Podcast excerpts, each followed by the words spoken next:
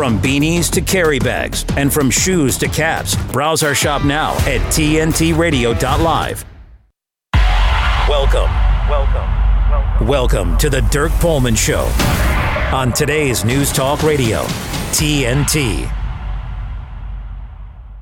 Willkommen, Björveli. Welcome to 2024. And I would like to get the to take the chance to talk with my good friend Ola Tunander uh, about um, an upcoming article he's written, um, who gives us, which gives us uh, an outline of the last 30 plus years. And I found it extremely interesting. So, um, as we go into the new year, which will be probably with a lot of turmoil, um, it is good to have a architect uh, bird's side overview about the history after the end of the Cold War.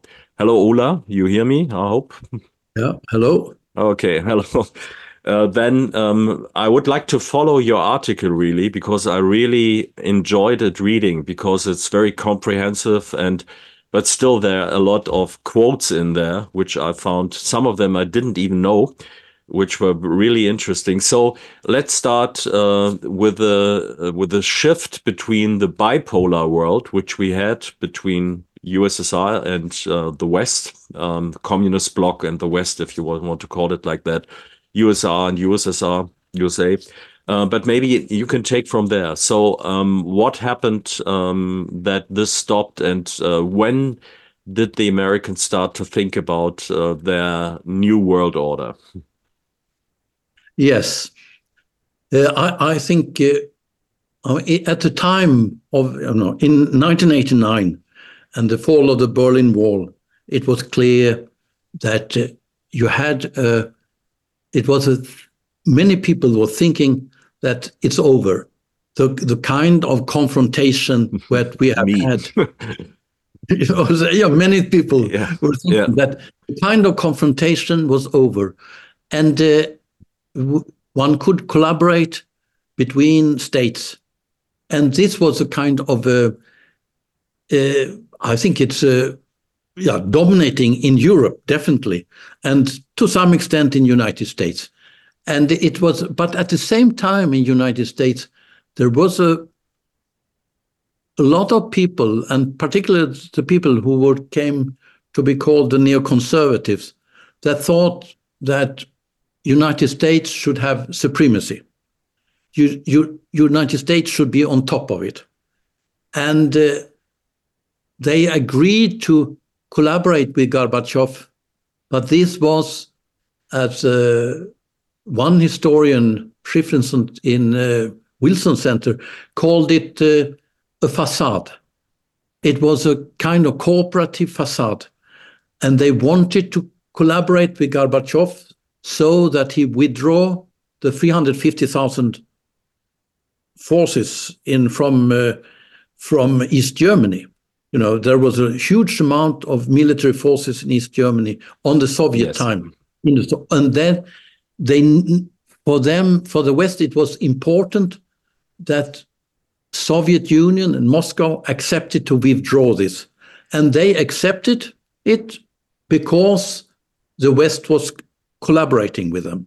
And they accepted it so that uh, because the all the Western leaders actually said we will not extend NATO. That was you know the clear message to Gorbachev, and that is written down in all the records. And uh, you know it was not treaty, but still it was definitely promises to unite to Gorbachev, and uh, these kind of promises are actually uh, legally binding in, if you go to international law. Mm-hmm. So that means that that uh, uh, what happened afterwards was that uh, United States and some other countries violated international law and extended uh, NATO, and this, of course, created a confrontation with uh, Moscow. which uh, but let's get a little bit back um, I, I, think we uh, we will go into that in more detail because uh, you also had another paper where you explained why it was illegal and why uh, oral um, an, an oral agreement is binding in international law but the first thing that I noticed um, uh, is this article you wrote about it from 91 from Charles Krauthammer mm. in uh, in foreign affairs. Um, that is where you read the really important outlooks into the future. Yeah, right now. Uh, we had an article in Foreign Affairs which was called the big one. It's about the war with China, the war between USA and China, and how to how to have a war uh, that stays under the nuclear uh, confrontation. So they're planning for this already. But at that time, in Foreign Affairs, Krauthammer described um, that in the fir- what we call the first Gulf War, um, and I quoted, he said, Germany and Japan have generally hidden under the table. So uh, mm. Europe was, uh, um, as you describe in your article, was oriented to diplomacy to solve. I mean, the blood-soaked continent of Europe. That is our biggest achievement, I think. That uh, uh it's now it's simply not uh, imaginable that Germany and France, who had been called the eternal enemies, enemies, go to war with each other. It's complete nonsense. When I tell that to my children that France, that my father had been taught that France is the eternal enemy, they look at me like I'm a locomotive, or they simply cannot grasp it. It's uh, it's a, and we could get to to that. Uh, that is uh, as an idea uh, that should be possible between Israel and Palestine also, if both sides are reasonable, like Germany and France became, or between Russia and Ukraine. So this Germany France is a good example of uh, how things could change within two generations. Yeah, but Krauthammer, as you described, he had the idea that this was a method. The, he observed that Germany and Japan were hiding under the table. I remember that very well. There was a lot of discussion of Germany uh, in which way it could participate, and it was let's stay away from it, send money, uh, but that's it. Uh, if you can describe what Krauthammer his conclusions from that. Yeah, no, he he he, he understood already from uh, the what when started it the article it's actually very early. It's from 1990, 1990 1991 the winter issue of uh, foreign affairs. And he realized that you know before people were talking about a possible multipolar order and mm-hmm. because economic powers are significant and they collaborate and on the one hand and they compete on the other but it was not it was nothing that was would lead to a confrontation. But krauthammer said you know when you had this uh, when you had this war in in the gulf in the, uh, it was you know iraq had went into kuwait and then uh, united states mobilized for the war. And what happened was that that all the economic power accepted US dominance, hegemony. And this was the, something new. And uh, after that, you have, uh, they realized, I mean, another, another uh, neoconservative, Wolfowitz, you know, realized that Russia did not intervene in the Gulf War. So what we could do now is to take out all these countries that have been, you know, not very pro-United States and pro, to some extent pro-Russian. And you, so you, so the idea was not that you you have the military force to have it for deter a war against someone, you know, but instead to go to use the military force to go to war against one state after the other. And the and it was clear that uh, this was a on also would lead to a number of wars that will force the economic powers to hide under the table, as Krauthammer said. Mm-hmm. So this would be the two arguments for going to war against one country after the other. And uh, what uh, already, actually, from September 89, uh, Uh, William Crowe, who was a chairman of Joint Chief of Staff, the, the top military leader in the United States, he's, he said that the important things are now, you know, a coming war against Soviet Union or something like that. The important thing is regional contingencies. We are the dominant power, but there are still some trouble in the periphery. And we have to be able to discipline the periphery. So that was his idea. And, uh, and one, what was important in this case was also to control the Middle East and the oil resources. Because if you control the oil resources in the Middle East, you could control China, you could control Japan, you could control Europe. So the idea was to be on top of all this. And the, the neoconservatives that, you know, was brought up from this uh, experience, they they try to uh, they had a you could say a hubris. It was a total. They thought you know, United States is a totally dominating power, and we should dominate the world.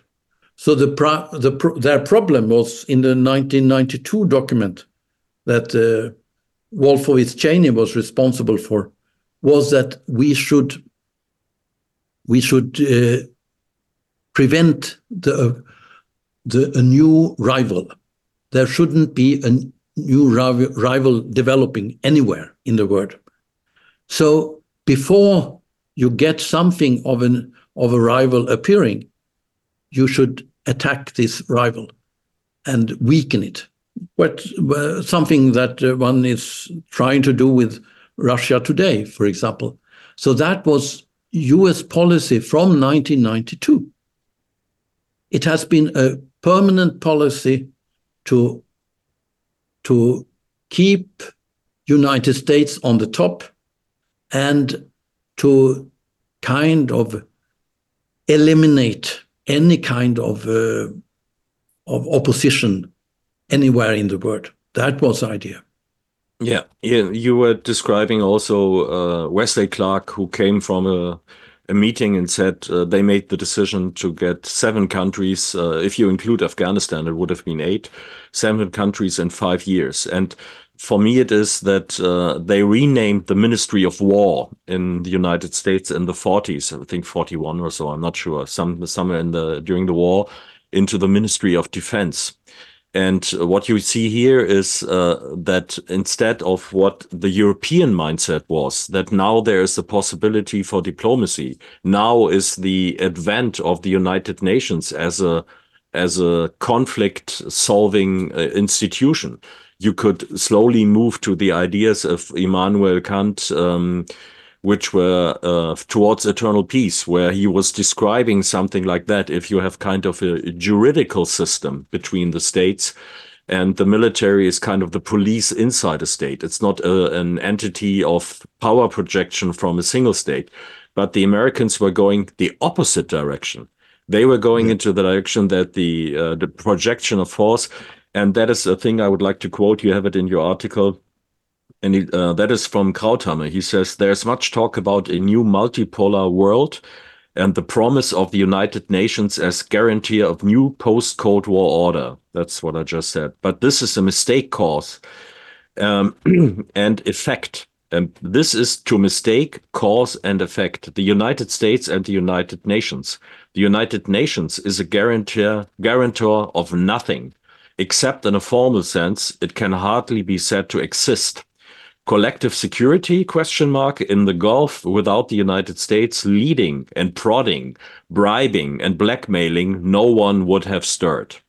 So this is the attitude. I think this is important to understand that what you have is a gradual, um, gradually developing a basic idea of being the I would call it the Highlander theorem. and the movie, the Highlander said uh, there can be only one, and this is what they they were talking uh, about. There's no possibility for any kind of power balance or uh, that uh, promise for a more peaceful world. It's exactly the opposite, and I think this is important to understand that it's not that it happened; it was planned this way it was yeah. the possibility. Yeah. And but, also, uh, you could say very clearly that uh, it was a, you know, the ex- development of the U.S. forces from the end of the Cold War was that they had forces for operation all over the world. The special forces were responsible for various continents. So it, the, and they had from mid 90s they had deployments of two to three thousand, two to three thousand deployments a year mm. for the for the special forces. And this was training operations sometimes, but to a large extent covert operation. So in in 140 countries. So that means that US had a military presence all over the world.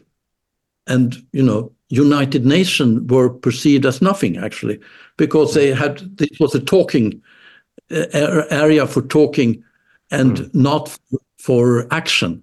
And uh, the US has the force to act all over the world in ev- on every continent.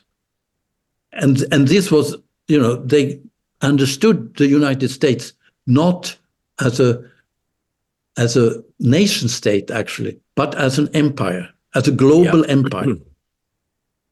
And this Let's was a neo- neoconservative understanding.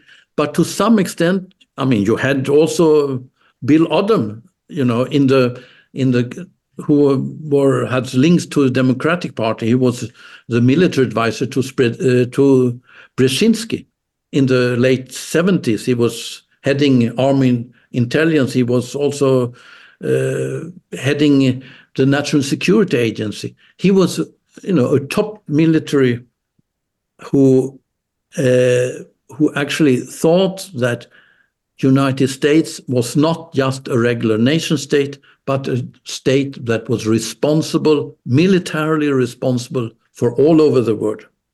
Hmm. Yeah, let's get um, to the question. Uh, then the next, um, you could say, one of the most next important steps is the project for a new American century. Um, after the advertisements, we have a few minutes of advertisements, and then we continue there.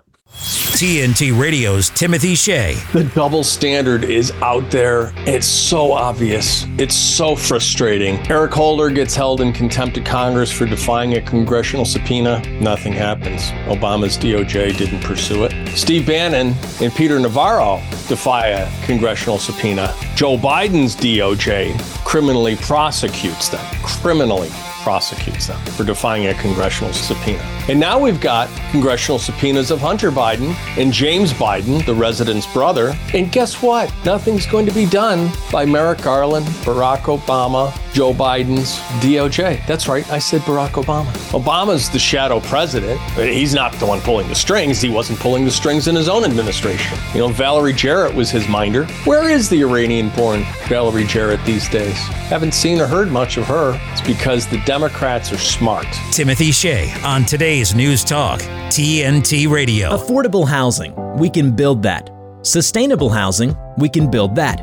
At MIT Modular, we understand the importance of housing for all and the importance of design, cost, and functionality. Our goal is to meet the needs of our growing population by converting shipping containers to livable units. If you're like minded and in a position to invest in something meaningful and life changing, we want to hear from you. We are a team of professional architects, engineers, and financial and tax experts dedicated to offering unique solutions that provide a brighter future. Our Opportunity Zone Fund offers investors both real estate and operating business diversification, five year tax deferral on capital gains, annual tax benefits, and ultimately tax free appreciation potential. There are opportunity zones all over America. If you're interested in learning more about our services, need affordable housing, or want to participate in creating a new vision for tomorrow, give us a call in the U.S. on 385 985 5702 or read more at mitmodular.com. MIT Modular. We can build that. The challenges our planet's animals are facing sometimes feel a bit heavy. The animals haven't eaten in a day, two days, they haven't drank anything, they're cold, they're dehydrated. As soon as we started our descent, everywhere I could see was mud. Just absolutely mud. So the country has been in prolonged drought for so long, it was like a tinderbox waiting to go up. Okay, very heavy. Each of us wants to be part of the solution, and we can be. Remember that there's good happening right now at home. All right, we were able to get into your unit and we have all four of your cats. So, uh, uh, okay. And around the world for any animal in any disaster. So let's focus on that, right? Be part of the solution, one rescue at a time. Search ifa.org forward slash disaster ready. Today's News Talk Radio. Now we're talking. Down, down. TNT. And uh, this is Dirk Pohlmann with my guest, uh, Professor Ola Tunander, uh, Professor for uh, Emeritus for Security Policies. And we were talking about how it came uh, that uh, the United States took the role of the sole superpower. And that was not accidentally, it was planned. And uh, I'd like to remind, uh, I reminded that uh, they changed the Ministry of War into the Ministry of Defense. And then if you look at where America is and whom it can and or has, has ever, ever defended against, it's ridiculous. It is the best defendable country in the world, probably. and uh, there's, uh, it doesn't need uh, close to 1,000 bases, something between 600 and 1,000, depending on how you count a base worldwide when China has two and uh, Russia has uh, three, I think, yeah, if you let the uh, former Soviet republics out.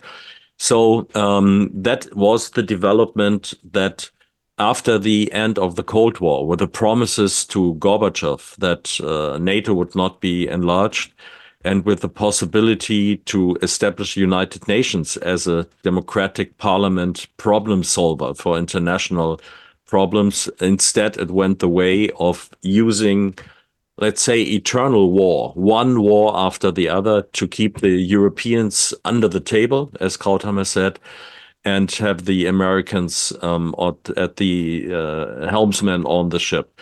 So, um, and I think uh, in your article, you also you described this project for a new American century. So uh, I think that was a next step uh, in this direction. If you can explain uh, or whatever you want to say to that, um, I'm following your text. Yeah. yeah. No, I, I think that's true. I mean, it started. I think the project on new for a new American century started in 1997, and uh, it included a number of these neoconservatives uh, that uh, I spoke about before, and and it's the idea was that this would be the the next century, the you know the, the 21st century would be a century of United States. It was it would be a United States hegemony all over the world.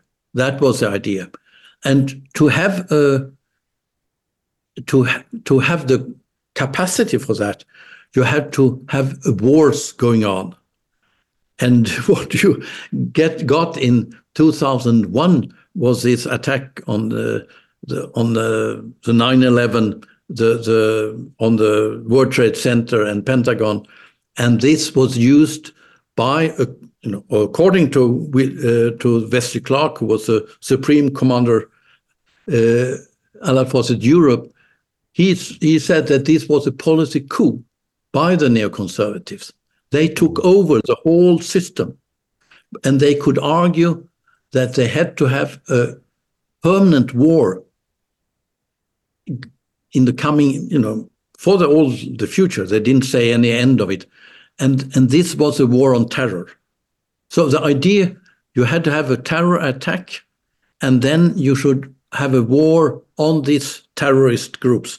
And uh, I mean, the, the from the from the project for New American Century, people like uh, Donald Rumsfeld, who was a defense minister, he said that uh, we should go to war against Iraq already a couple of hours after uh, the attack. He said we, we should go to war uh, against Iraq. And then some others, I think also Colin Powell, said that, you know, but there's no information that Iraq was involved in these attacks. And, and he said, but that, and they were discussing Afghanistan.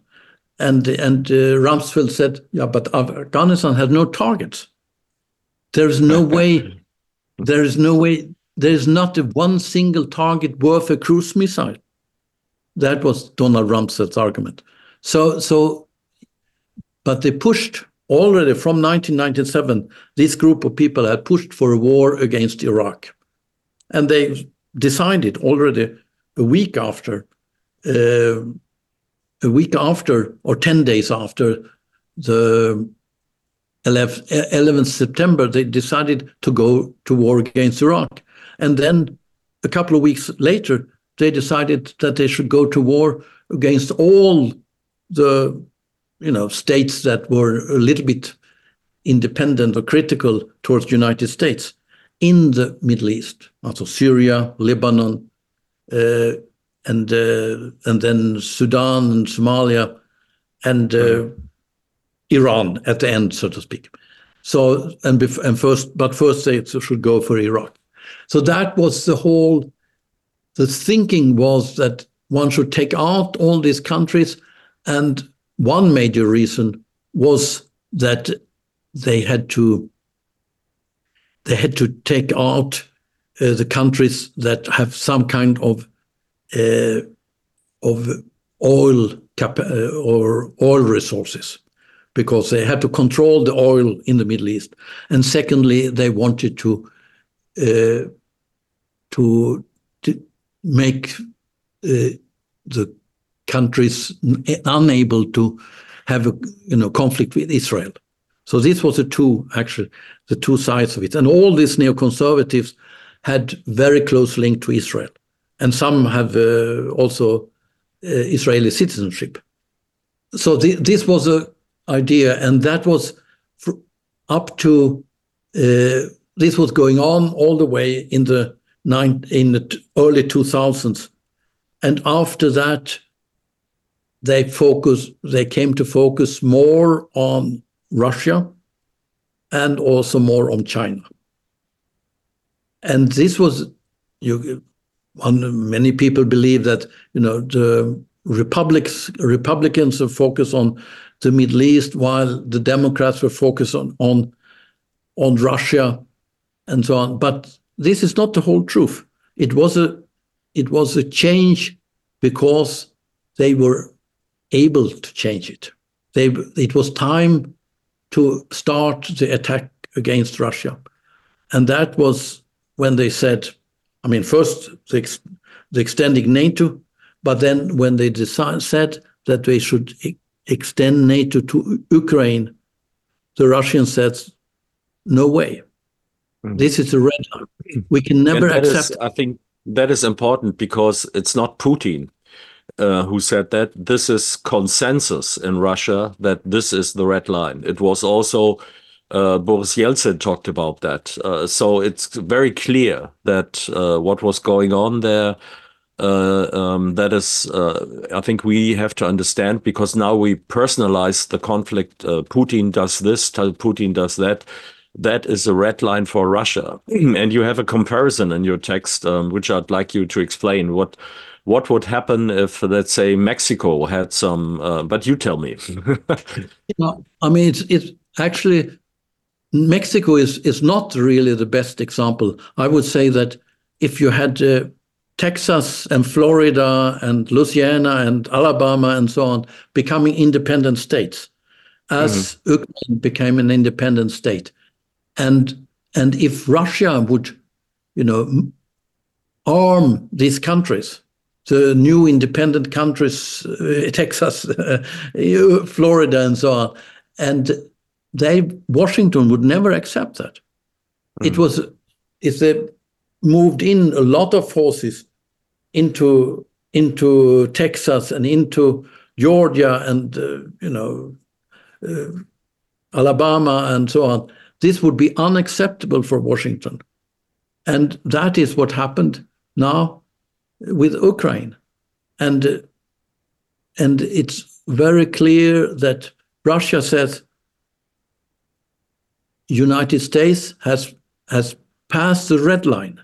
They crossed the red line, and and and that led to war. And they have been clear on this already from 2008 that this would lead to war. It was the yes. this red line of all. The, then Ambassador William Burns, now CIA director, said to Condoleezza Rice, who was the se uh, Secretary of State.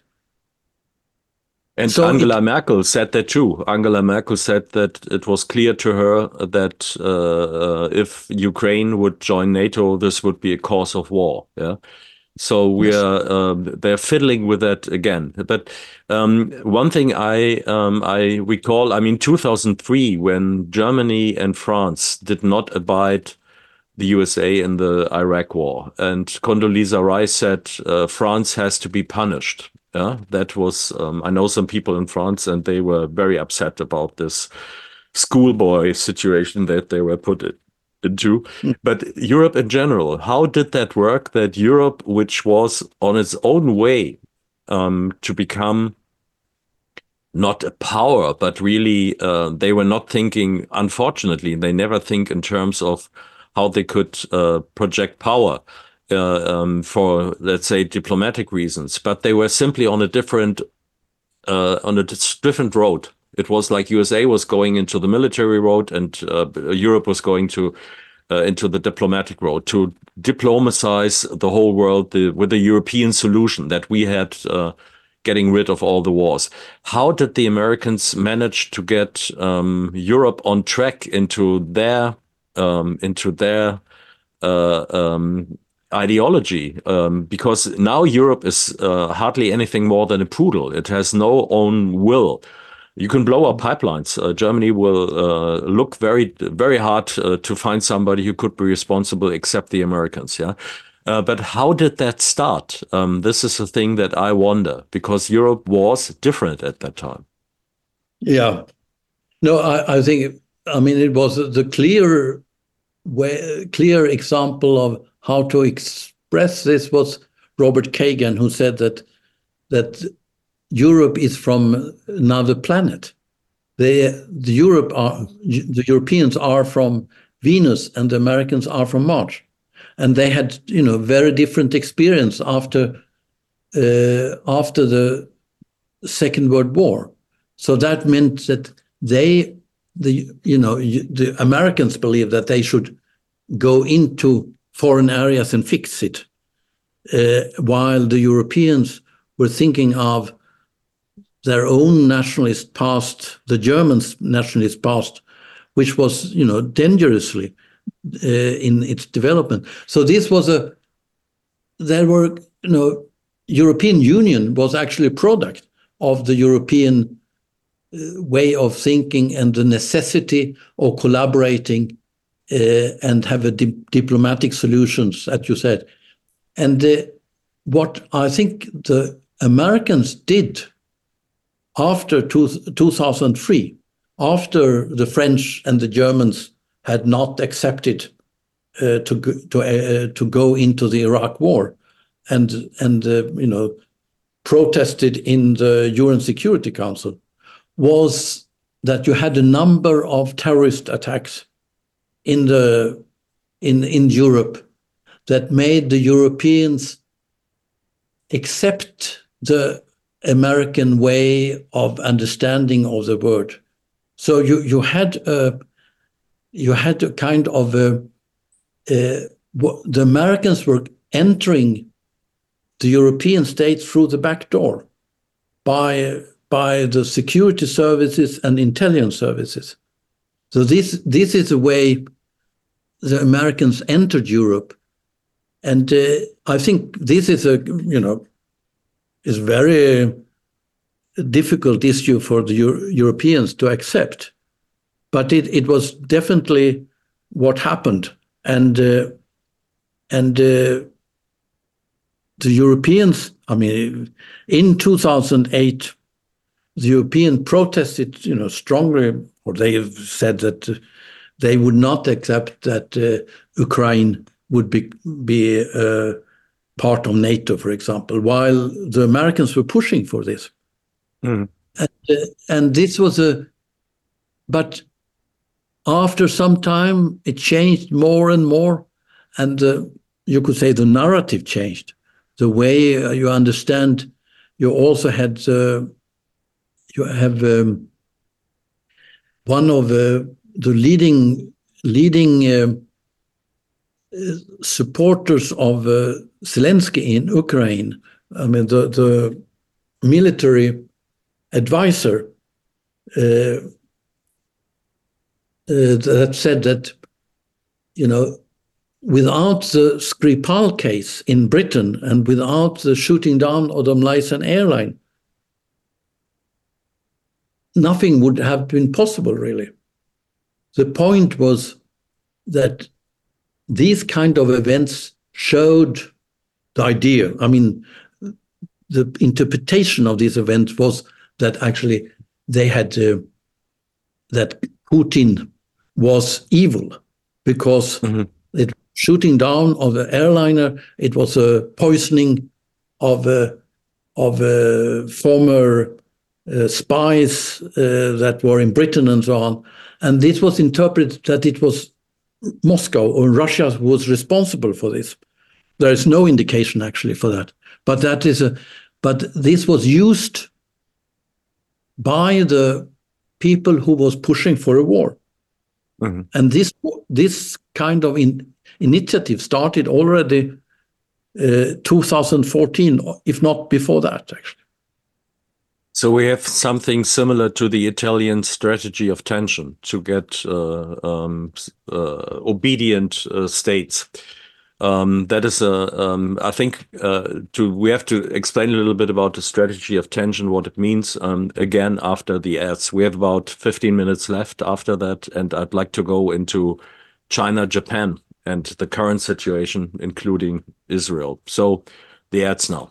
De-weaponizing weather with reality and perspective. Two new internationally peer-reviewed studies published in major scientific journals have documented misleading northern hemisphere temperature data and attribution analysis indicating inadequate considerations of the urban heat island, its influence on climate records and dominant influences of the sun and producing warming and cooling phases. Published in August in the journal Climate, the first of these studies concludes that the global warming influences on people could be mostly an urban problem associated with a well known urban heat island phenomenon by where structures, including paved surfaces and concrete buildings, absorb heat during the day and release it at night, but of course much more slowly. Although urban areas account for less than 4% of the global land surface, they contain many of the weather stations where temperatures are collected which substantially skew the bigger picture.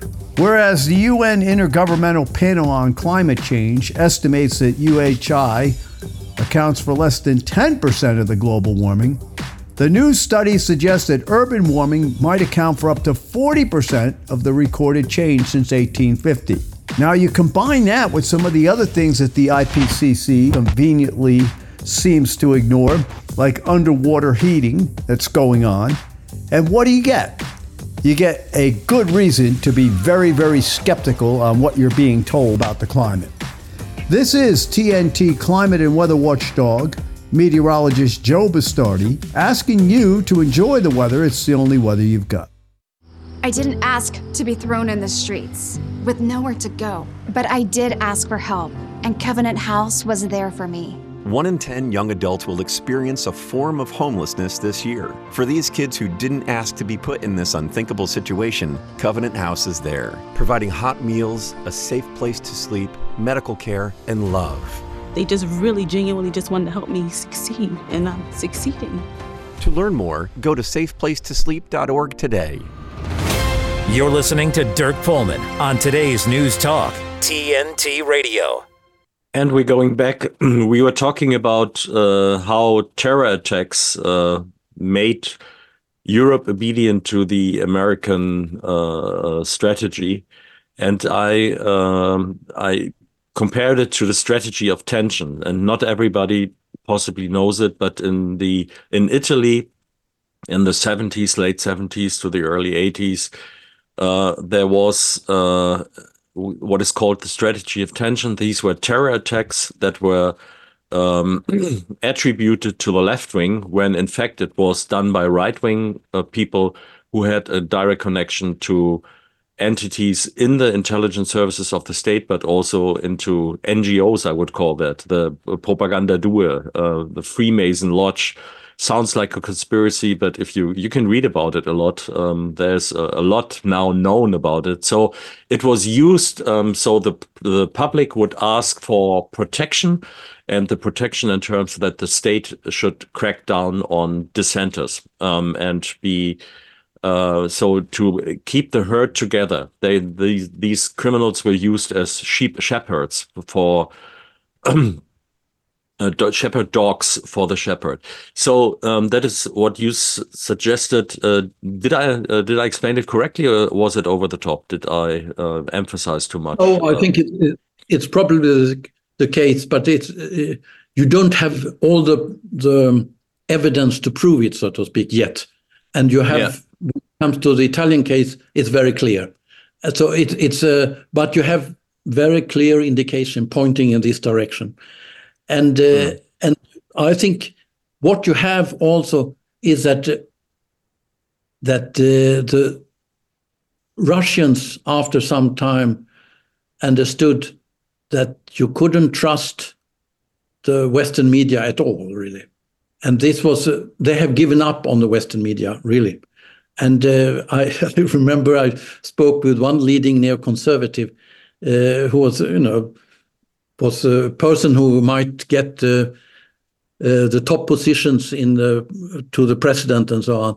And he said, you know, what the Russians didn't understand was that we control the mass media and we control the financial system. And that was that gave US the primacy. And this, of course, is a this is almost impossible to speak about, really.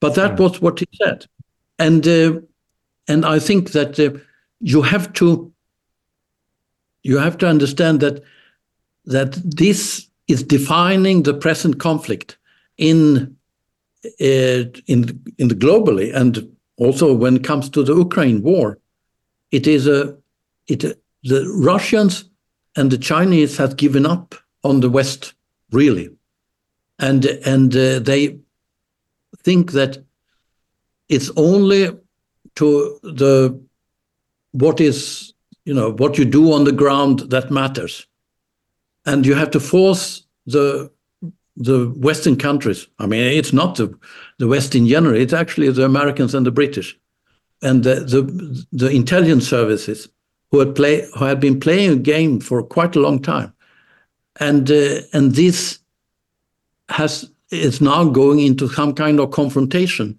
And what what what the Russians and the Chinese are doing is to develop the BRICS cooperation, and also to develop a cooperation where they are not using the dollar.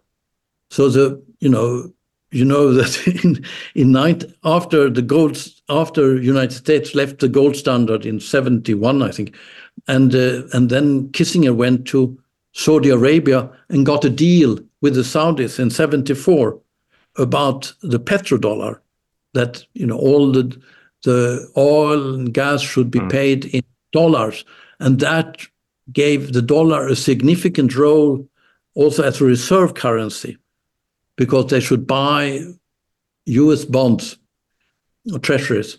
So that was a that was a system how it functioned for a very long time.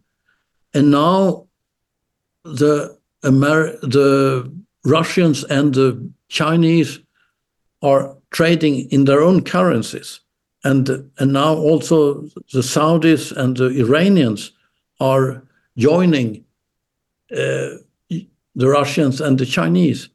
So it's in the BRICS from uh, I guess it's from day after tomorrow, and and uh, and that means that that uh, the BRICS are not just a small entity any longer. It's a large part of the world population, and you will get some kind of of clash between the traditional unipolar West and uh, what uh, the BRICS countries are working for, a kind of multipolar system. And for a while, this will appear as a bipolarity, actually. And it might be uh, lead to some kind of dangerous developments. But uh, in the, I think that this is what 2024 will really be the most significant problems in 2024. Yeah, um, um, I have been on a conference in Belarus, and there was a guy from Iran, and he gave uh, from the uh, from the foreign ministry department, and he gave a very interesting speech on the this rules-based order. Um, I want to remind people that also the mafia is a rules-based order. Uh, and there, from this example, you can see that there's a difference between international law and a rules-based order because you don't know who puts up the rules. And then, in effect, what he argued was, um, and it was a very, um, uh, very philosophical text that he delivered, um, very high capacity person, I would say, um, that uh, it is a possibility to declare what you want as a um, uh, as a um, you you can do it gives you the option to stay out of the uh, the law, which means the law also protects the weaker part. This is uh, one of the effects that uh, international law has that you can apply to law and then you can ask uh, this is the whole idea of the united nations or what i said of uh, immanuel kant yeah that um, that uh, uh, it was would be possible to apply to law and say I'm treated unjust, and that uh, an international community would step in, which happened, for example, in 1956 in the Suez Crisis. Uh, under Dag Hammarskjöld, who uh, brought in the, he invented the blue helmets for that. So soldiers who kept peace um, had no other no other track record than working as a police force uh, in an area to establish an international law again. But they're going away from that. And you also mentioned um, the uh, the oral uh, the oral um, I mean the treaty really that uh, Gorbachev had been told. And we have been told afterwards all the time that uh, oral treaties are not binding. And uh, you have a good example uh, for it, a very important treaty. This is complete nonsense. But that leads me to the next question. If you can answer this, uh, um, this, and and I would like to go because you mentioned the media, and that is the problem. We don't hear. The media don't deliver us a version of reality, but of propaganda. But first, if you can explain uh, this with a rule-based order, international law, and uh, with the oral treaties. Yes. No, I, I think it's what happens is that uh, in the recent years, United States has started to talk about rule-based order. There has been, you know, some kind of uh, the the concept have uh, appeared before, but I think uh, it's to some extent started with Mattis uh, in uh, 2017, and but now the last two years it has been used very very often, and uh, I I remember the you know the the the Biden spoke about it in 2022 several times, and uh, and uh, and this was and he didn't speak about international law. He he spoke about rule-based order, and this a rule-based international order. And uh, when I listened to uh, the the conf, you know Atlantic Committee conference in Oslo, all the keynote speakers spoke about rule-based order. Five, I think it was, spoke about or mentioned rule-based rules-based international order, and so that was a. It's it's like during the Mao period in China, where you have to utter some words. You know that you have to you have to, you have to mention these kind of words to show that you are loyal and and uh, submit to the to the power And this is the same now. You have to show your loyalty and submit submittance to the power, and and uh, so you speak about rules-based order, which is many people. I think in Norway, for example, they would think that is the same as international law, but it's not. But the same. How the U.S. use it because they use they have a very selective use of international law. They use international law when it suits them. So, for example, they had these sanctions, and sanctions is is a you know functions very much as a um, Alfred, the UN uh, Special Rapporteur Alfred Zayas, he said that you know sanction function as a siege of the the medieval siege of a of a town or city. Mm. You you have uh, armies around surrounding it, and you don't get the food and the water inside and so on. And that is more or less the same as what the sanction is about. Mm. So it, it's a and it's kind of warfare, and it has to be decided by the Security Council. But because Russia and China has a veto in Security Council, they decide. Uh, United States decide to to bypass the Security Council, and that you do by creating a new rule-based international order you, that makes selective use of the international law. Mm. And that is actually what you have today is a conflict on the one hand between also between international law and rule-based international order and the multipolar uh, world order on the one hand on the, on the, and the other hand the uni, unipolar world order so the idea from the american side is that the, the you should have a unipolarity under us uh, control Hegemony. and not yeah United Nations. and that Um, is We only have five minutes left, so I'd like to get into uh, China because that's important. Um, the thing I would like to mention is that you wrote in one of your articles that uh, Greenland uh, was given by the Norwegians to Denmark orally. There is no treaty on that. It was done as a as an agreement between uh, uh, uh, Norway and and uh, and uh, Denmark. So that is a good example. And also to put it very clear that it's not true that if it's uttered verbally that Gorbachev couldn't rely on it. He's just been betrayed. And so this is what the West is and what the Russians now understand uh, and the Chinese understand. And what is your take? What will be going on? Because China is very prudent. It has a prudent uh, intellectual class governing them. How will they deal with this idea from the Americans? What is the outlook? I think when it comes to Taiwan, for example, that is has been the the major issue in recent years. United States accepts, and most countries accept Taiwan as being part of China. I mean, that has been also the the Taiwanese understanding. The Taiwanese understanding was formally, you know, that that uh, China was part of of Taiwan. You know, it was. I mean, they were totally. They both sides were in agreement with that this was one country.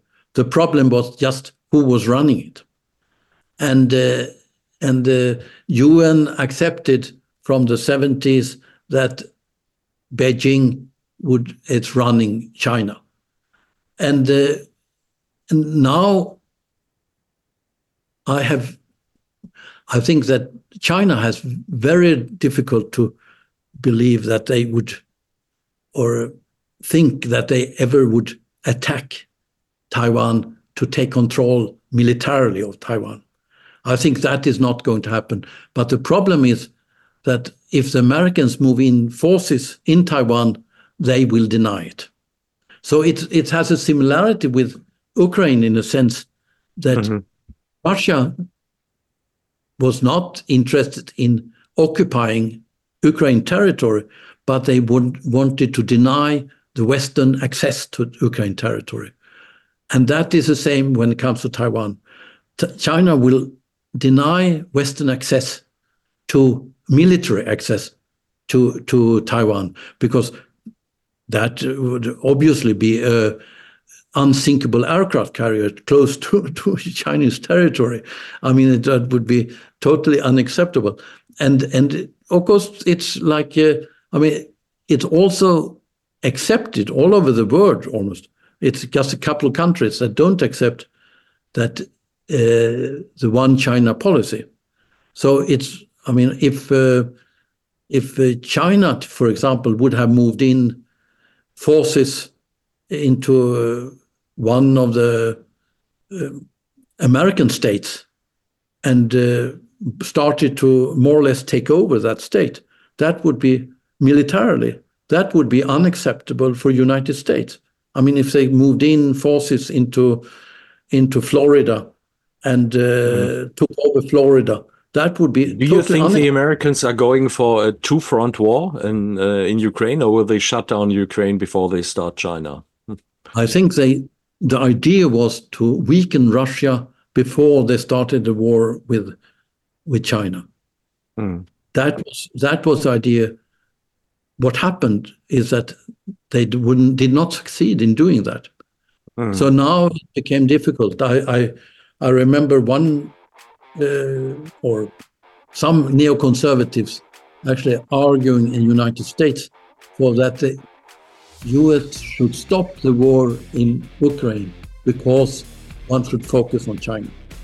Yeah, as and, I said, there's foreign policy with this article. They are planning, and it's very, if you read it, uh, low, uh, below the nuclear threshold. But this, the planning is already there for the war. Uh, we have to finish now. We have about 15 seconds to go. Thank you very much, Ola. As always, very insightful and um, hope to see you next year. And also the same. Uh, happy New Year to all my listeners here on TNT. Goodbye. Yeah.